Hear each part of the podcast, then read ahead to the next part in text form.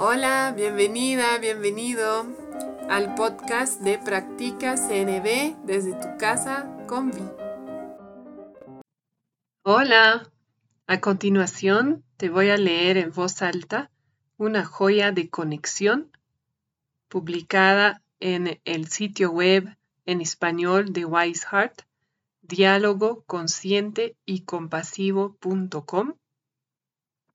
Ahí mismo en la pestaña de recursos gratuitos puedes encontrar las joyas de conexión por escrito y te puedes suscribir para recibirlas directamente a tu correo cada 15 días. Estas joyas a mí me sirven para entender cómo integrar tanto la comunicación no violenta como el diálogo consciente y compasivo a mi vida diaria. Espero la disfrutes.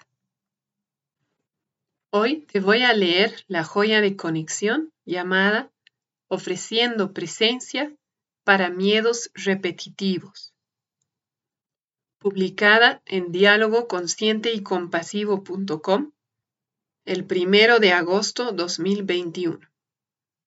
Escrito por Lachelle Lochardet.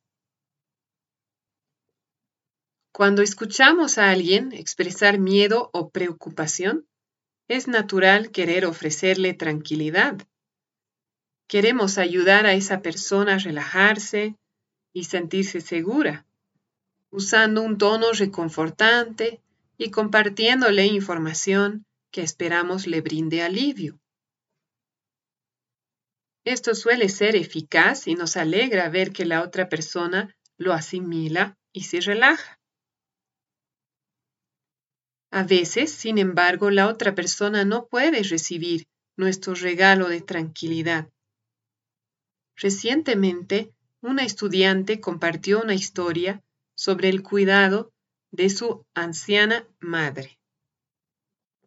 Se encontró ofreciendo la misma tranquilidad varias veces en el espacio de cinco minutos. Su mamá repitió el mismo miedo una y otra vez. Como nos podemos imaginar, a la quinta vez, la tranquilidad ofrecida contenía una buena cantidad de irritación. El miedo y la preocupación pueden convertirse en un hábito mental y emocional, en lugar de una respuesta a un evento en particular. En este caso, ofrecer tranquilidad puede ser recibido como una negación de la experiencia de la otra persona o un intento de encubrir la verdad. Entonces, esta percepción puede provocar más miedo. Puede ser útil recordar y practicar tres cosas cuando quieras contribuir con alguien atrapado, atrapada en miedos repetitivos. Primero, la autoempatía es esencial. Con calidez y curiosidad, toma conciencia de tu experiencia. Por ejemplo, cuando vemos a nuestro ser querido atrapado en un miedo repetitivo, es probable que nos sintamos tristes y quizás con irritación porque deseamos contribuir a una sensación de alivio y paz. Y sin embargo, no podemos proporcionarlo. Atender a tu experiencia con compasión respalda tu capacidad para permanecer conscientes en esta situación estresante.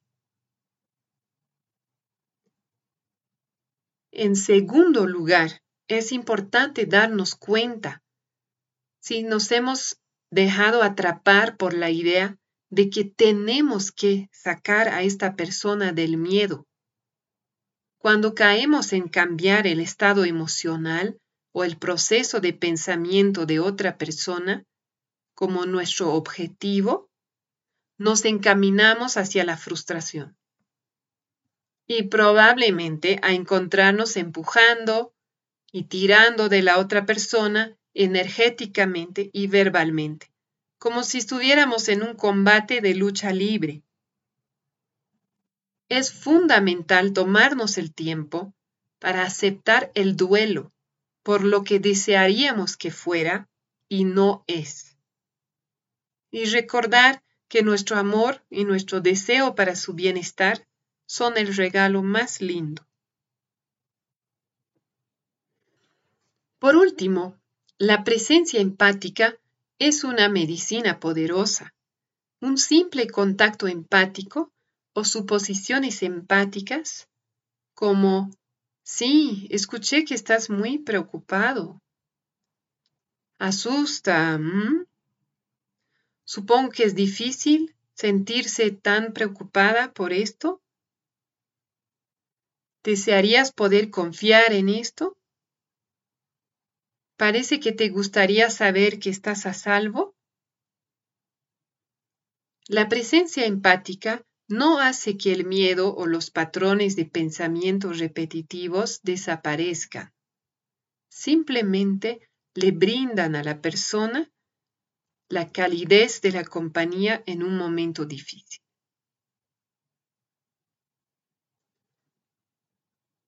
La próxima vez que ofrezcamos tranquilidad a alguien, prestemos mucha atención al efecto en la otra persona. Podemos preguntar, ¿fue de ayuda escuchar eso? Si no fue de ayuda, podemos preguntar, ¿qué sería de ayuda con eso? Si no saben qué sería de ayuda, simplemente ofrezcamos empatía. Primero, a nosotros, nosotras mismas, y luego a nuestro ser querido. Práctica. Tómate un momento ahora para considerar tus relaciones. ¿Existen emociones y pensamientos de alguien que tiendes a asumir como tu trabajo cambiar? Si es así, para unos minutos para conectar con tus propios sentimientos y necesidades que surgen en esta relación. Identifica qué sería útil para permitirte soltar tu objetivo con esta persona y poder relajarte en una presencia empática. Gracias por escuchar la joya de conexión de diálogo consciente y compasivo.com. Espero te haya servido. Que tengas un lindo día. Estuviste escuchando el podcast Practica CNB desde tu casa con Vi de Concepto Jirafa. Si tienes preguntas, sugerencias, te invito a escribirme a conceptojirafa.gmail.com y también a visitar la página de Facebook Concepto Jirafa. Nos escuchamos pronto.